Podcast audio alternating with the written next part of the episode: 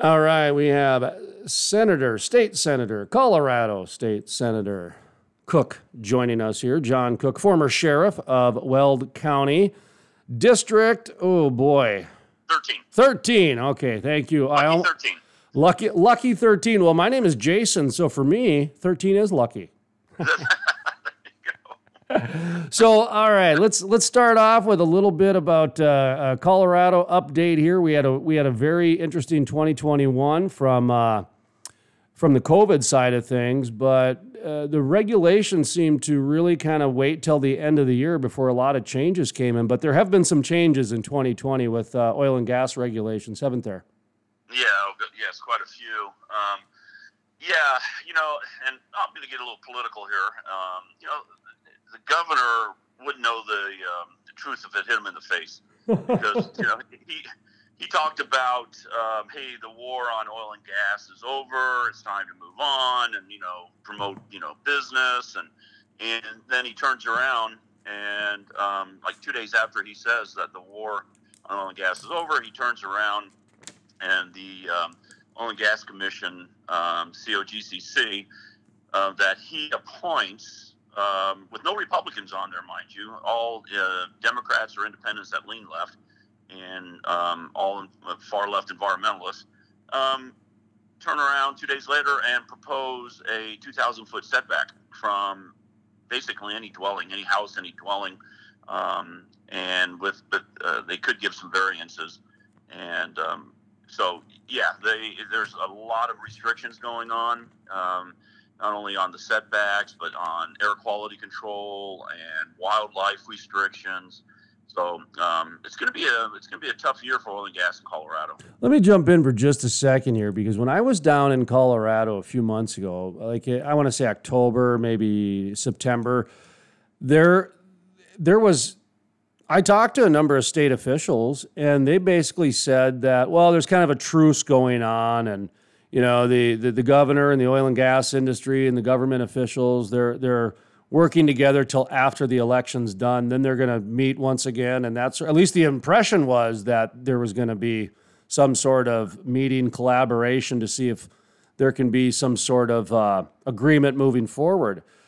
Um, what what, what you just said made me think of that. Was that the case? Was there this kind of this truce? And then, because to me, it seems like the governor just did exactly what he did when he got elected. Right. Yeah. No. Uh, yeah. There were meetings, but there was no collaboration. It was uh, the government or COGCC telling oil and gas how it's going to be. You know, oil and gas would come in with uh, with um, evidence and sci- well scientific evidence, and then they would hear from environmentalists who you know uh, make up stuff that you know that's uh, pulls on people's uh, emotions, and they um, didn't listen to what oil and gas had to say, and um, they, uh, you know, the, the commission, like I said, the, one of the commissioners said, "Look, if I could do a mile setback, I would do it." And you know, so the commission is really anti-oil and gas. And like I said, the governor tried to give that impression by saying, "Oh, the war is over, and we're going to work together." But then the commission, literally two days later, came out with um, uh, 2,000 foot setbacks, and which is going to be very difficult for um, um, oil and gas to uh, abide by. It's going to be, you know, even here in Weld County. Um, and so, yeah, there was, like I said, no no collaboration. And you know, th- and then the staffers. I don't know if you heard about this. The staffers of the COGCC were testing a new um, email system or computer system, and they accidentally sent emails to the oil and gas companies, and it was supposed to be an internal email, but they called um, uh, oil and gas companies. Uh, basically, one company was identified as 666. The other one was um, identified as that Dr. Seuss character. The uh, can't think of what it is right now. Um, Grinch? no, not the Grinch. Um, not, not it's not Lazor. It's um, uh, Larynx or something like that. Oh, Lorax. Lorax, yeah. It was called one company, the Lorax. Saw snake oil was another one. Yeah, snake oil, and so they called all these companies, you know, um, those names, and so that just gives you um, the idea of how much uh, the COGCC is anti-industry in well, the state. and that's a very important part. In fact, we had I'm trying to believe I'm trying to remember who it was who we had on. We had on uh, somebody from the state, and I I asked the question because I I think it is a real question. At what point does this become discrimination? From I mean, because this is not only rank prejudice, but now there's actually examples and a body of work that's being done here. This is not finger pointing or even political, but when you can start citing multiple examples about things that are getting to the point to where you can say that's rank prejudice, that's discrimination. When does the state step in? Is there an ethics commission? Is there any sort of uh, you know recourse on something like this, or is it hey bend over and take it, buddy? Yeah, basically, it's uh, bend over and take it. Um, there is an ethics commission, but it doesn't have anything to do with um, you know government regulations. It more has to do with political violations. Um, but the only recourse really is the courts, and because some of these regulations, in my opinion, are takings, and it's a violation of our state constitution to have the state um, do a taking without you know compensation. And so these mineral uh, right owners who are not now going to be able to uh, develop their minerals um, uh, have uh, had the government had a taking from them, and so they're going to be out money. So I think the, what we're going to see is a series of lawsuits against some of these regulations um, based on, uh, like you said, the discrimination, but also on the takings that the government is doing to not only the oil and gas companies but the individual landowners who depend on these minerals. I was talking to a um, dairy farmer. It was about a year or so ago when uh, 112 was up on the ballot. And he said, if that passes, I'm going to have to fold my uh, dairy farm. I, I, can't make it on, on just dairying. I have I depend on uh, oil and gas mineral rights and the future mineral rights that I have under the ground to, to survive. So I think that's where we're going to see um, the, the direction that the state is headed um, when it comes to these regulations. I always heard a rumor, and I thought I checked it one time that the the governor uh, Jared Polis, before he was elected, he had written a book called the Colorado Blueprint. Are you familiar with that? Yeah. Yes. Well, do, do, do, you, do you have a short version of just kind of the history behind that?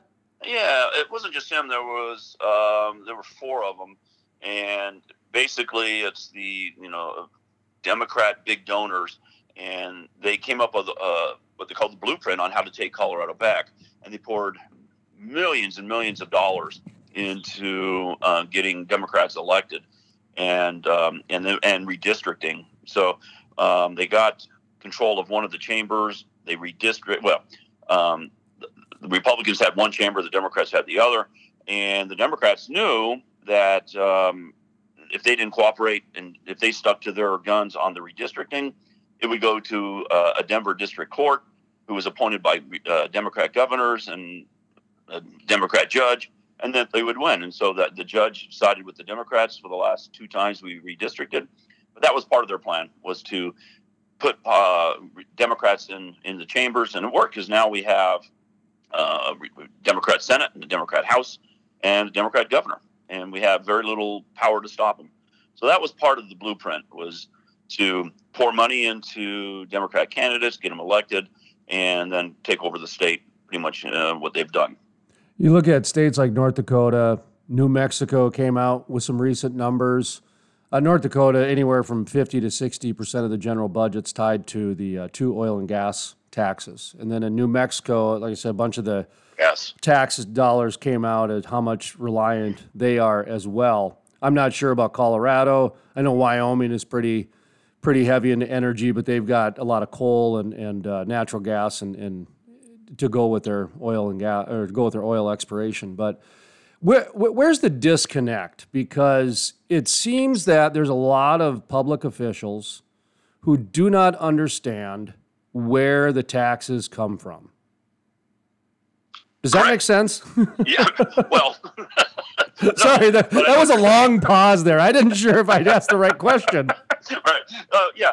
No, I, I, know what you're saying, and but the, no, it doesn't make sense uh, because um, so much tax revenue is generated by oil and gas in this state. Two hundred million dollars to uh, K twelve um, comes from oil and gas and uh, uh, and the severance taxes and um, you know the uh, you know the general budget not just not just tax money um, but you know when you have 144,000 employees in the state that work for oil and gas you know they're paying income tax they're doing sales tax they're um, you know going to restaurants um, so the state's getting money from there 44% um, of downtown Denver, uh, the office space is oil and gas related. And so they're getting money from the oil and gas industry through their leases of the buildings, through the employees down there who uh, visit the restaurants. And so uh, it's hundreds of millions of dollars um, that goes into the uh, state budget every year from oil and gas. But you're right. The there's legislators who either don't know or just don't care because they have a, another agenda. Their agenda is you know, um, placating the Sierra Club and the far left uh, radical environmentalists. So they just don't care, and they just think, well, you know what? If we don't have oil and gas, we'll just develop wind and solar, and that will, you know, cure all of our problems. What I don't get is, you know, that that mentality, and it is a mentality. And listen, it's here at the Crude Life, we say it's almost easier to talk to a brick wall than it is to, to someone. Well, it's true though. It's listen. I, have got a 14 year old, and I and I was I raised him, so I, I was a father, and I know what it's like to talk to children, and right. and and it's very similar right now. It's very similar, and I'm going to transition to the North Face.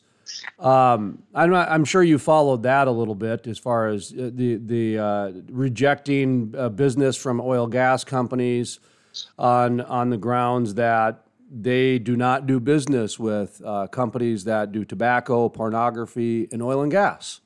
And that was the first time I've seen now publicly that oil and gas has got lumped in with tobacco. And I've never seen pornography before. That was a new one, but okay. Um, and by the way, your car does not run on Joe Camels and your house is not powered by Marlboros. So there's a big difference between tobacco and, and oil and gas. Yeah, there's a smokestack, but go take a look and it's totally different smoke. A lot of that white stuff is steam, by the way, people. It's, Absolutely. It's steam. Okay. Um, so uh, my question is, is that the North Face and uh, is it VF Corporation, I believe, is the parent company. They're out of Denver. And they have that same kind of bull mentality, blue bull mentality, the blue boulder rolling down the hill, you know, and. Um, you know, they just purchased some land outside of the uh, uh, outside of Denver for their private jets to come in, but they've got a whole line of FR clothing. So you've got fire resistant clothing that not only is made out of the oil and gas products, but it, your number one client is the oil and gas industry. So, from a shareholder corporate governance standpoint, from a just a sheer who rejects business during a pandemic when everybody's begging for business, it just seems like there is a bigger agenda here that's really well funded at the corporate governor type of level. Now, those are just two examples that I brought in, but I, I, it just seems different, you know? It just seems like there is like a boulder rolling down the hill. Yeah, no, you're you're absolutely right, and and and that's part of the problem is that um, you know Denver Boulder controls the state and it's the legislature and at the governor's mansion, and they have this anti-business attitude, and again they have an anti-oil and gas uh, attitude and feeling, and and they don't want to do business. They you know they want to divest you know from any um, retirement fund that uh, has oil and gas uh, in in their portfolio. Um, so they yeah they have a very much anti oil and gas, anti business attitude, not just towards oil and gas. You mentioned cigarettes or tobacco. Um, I don't smoke, but you know what? I don't care if people do. That's their choice. But they they want to control people, and they do it through this type of legislation or this type of business practices. What should Weld County do? Maybe over on the Grand Junction side where they've got a little bit more natural gas. Um, I suppose down in the southern part, I don't know how much is going down in Trinidad or down in the Pueblo area, but you've got, there's oil and gas all the way across the state now that I'm thinking out loud here. Uh, if, if there's somebody who's maybe friends work in the oil and gas industry, or maybe they work in the oil and gas industry and they want to get active finally, or they want to have their voice heard outside of just posting on a social media post? What should what what what, what do you recommend to people? I mean, do they email you or your staff or the governor, the commission, or what? Yeah, you know what I've been telling people for the oil and gas industry for the last several years. Um, it, two years ago, there was a ballot initiative 112 that had like 2,500 foot setbacks, and and you know from anything, just about you know any irrigation ditch, any building, and there was a concerted effort, and I went um, to defeat that. And for the first time, I saw you know oil and gas really getting into the grassroots, and I went to just about every oil and gas business in my district, and there are a lot, and even some outside. I said, look, you need to come down and testify, not the, not the you know the head of of COGA or the head of API, um, but you need to have um, people, the line worker, come down and testify in in the Senate and House committee meetings and say, hey, how much oil and gas um, affects their lives in a positive way. Because you get the anti oil and gas people, and they come down and talk, oh, oil and gas is killing my children or my child, and, and it's destroying our neighborhood and it's polluting. No, we need the line workers to come and say, look, um, I work in the oil and gas industry, and it's putting my kids through college, or it's uh, paying our healthcare bills. Um, you know, my neighbors, um, you know, uh, kids play with my kids, and if we if we uh, shut down oil and gas, I have to move. Um, and same thing, I went to him and said, "Look, you need to start talking to your neighbors over this ballot initiative. Go to them and say, "Do you like us being your neighbors? Do you like your kids playing with my kids? Then vote no on this initiative." And um, you know, uh, and, and start telling what how oil and gas affects you in a positive way and um, and I think it worked because it passed. I mean, the, the, initiative failed overwhelmingly in the state. There was only like eight counties that uh, supported it, and it was like Boulder and a couple of the mountain communities. Um, so it, um, it, I think it worked, um, and that's what we need to have. They need to be active politically, and I'm not talking just like I said, the CEOs. I'm talking the line workers, the um, uh, you know, the middle management, upper management, everybody needs to um, uh, get involved. In, how, about, how about from the state side? Are we at the um, the non-elected accountability yet pressure, where the people who maybe are appointed? And you know, somebody works for the education department, or people, you know, saying, "Hey, how come you're not sticking up for the oil and gas industry because they're funding about ninety percent of your industry?" Things like that. You know what I mean? Just kind of the little bit more uh, I don't know, backhanded ways to get some pressure put in some different areas that because if, if, if they're elected, they're elected. That's that's right. that's the way it is. But you know, if you're appointed or you know you you applied for a job, you're not supposed to be political at all. You're supposed to really represent the people, you know, type of a thing. So there's there's, right. there's ways to apply pressure there. That's all I'm wondering if yeah. we're getting to that I point yet. no, no, okay. no, not at all. Because um, you, got to realize the people that are appointed are appointed by a Democrat governor, and even if um, uh, we um, confirm them, doesn't matter. We can because we're in the minority, so they yeah. can be anti um, oil and gas on the COGCC, and they still get appointed because the Republicans are in the minority right now, and uh, so that's not really going to work. And you know, people are so um, no, so separated from the bureaucrats, they have no idea what's happening, what they're doing to them for the most part. And um, well, so, what worries me in today's day and age is that um, you know the, the, example we were just talking about about some of that, you know, just applied pressure in that um, blowback is real now. Um, the blowback that can come, it, it's well funded. it's it's got right. some force behind it. So yeah, yes, it does. Yeah. Well, and you know, and I think it's more important that you know people that are in the oil and gas, like I said, work through their political means. Here in, in Greeley, there was a Democrat in House District 50, and uh, Rochelle Galindo, and she got recalled because she voted for uh, Senate Bill 181. She was in the House, but when it made it over there, she voted for it, which was the anti-oil and gas um, bill that eventually passed. But here's a representative from Greeley that is highly dependent on Weld County is highly dependent on oil and gas that voted for uh, an anti-oil and gas bill, and she got recalled in um, because of it. So there is political pressure that can be put on, and it, I think it comes through the ballot box. Well, I mean, there's certainly some classy ways of doing it, and it's always best to take the high road when you can. But just a few, you know, through our conversation, I've heard of a few ways that the high road was not taken in order to really do some damage to the oil and gas industry. And um, I, I'm not one to, you know, I'm not an eye for an eye guy, but also I don't like getting picked on too long either. I so I I do eventually fight back. So Yeah. Well, good. Yeah, I, I, wish um, you know. Uh, for a lot of times, uh, unfortunately, oil and gas uh, has placated these people. well, that And, you know, yeah. I mean, really, at the end of the day, oil and gas is you know the big bad wolf, no matter what they do, because they you Right. know ninety six percent of our life is dependent on it. You know, and so they're in a lose lose position a lot of times. You know, they really Right. are. And um, well, and, and, yeah. and I, under, I understand, but yet sometimes you, you just have to stand up and fight with everything you got. Instead, like you said, the oil and gas industry. I mean, some of them, the industry uh, companies gave more money to Democrats than they did to the Republicans for the election. mhm. And it's like, and then those very Democrats that received that money, as soon as they got in, turned around and um, attacked oil and gas. And they try oil and gas tries to placate them and go along with them. And, and, and at some point, you just got to you know say, hey, enough is enough. You know, we're either shutting down our operations or you know we're going to fight back with everything we got. We're going to take you to court every every chance we get, and um, we're going to fight. And we're going we've had enough. But you know, draw that line in the sand, and they haven't done it yet. Well, any final thoughts here? Appreciate the time and the access as we talk with Senator John Cooke from District 13.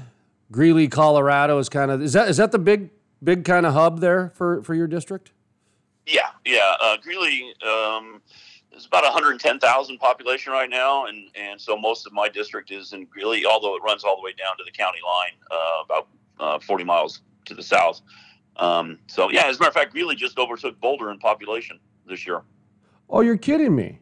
No, no. Uh, Boulder's losing population, and Greeley's getting it, uh, picking it up. Boulder's losing population, but yet their ozone emission it continues to rise. Yep. yes. Uh, Yeah. Go figure. I mean, that's a Go true statement, isn't it? Yeah. Yeah. Well, they, they, they, I saw that they were number one in the state for for uh, pollution.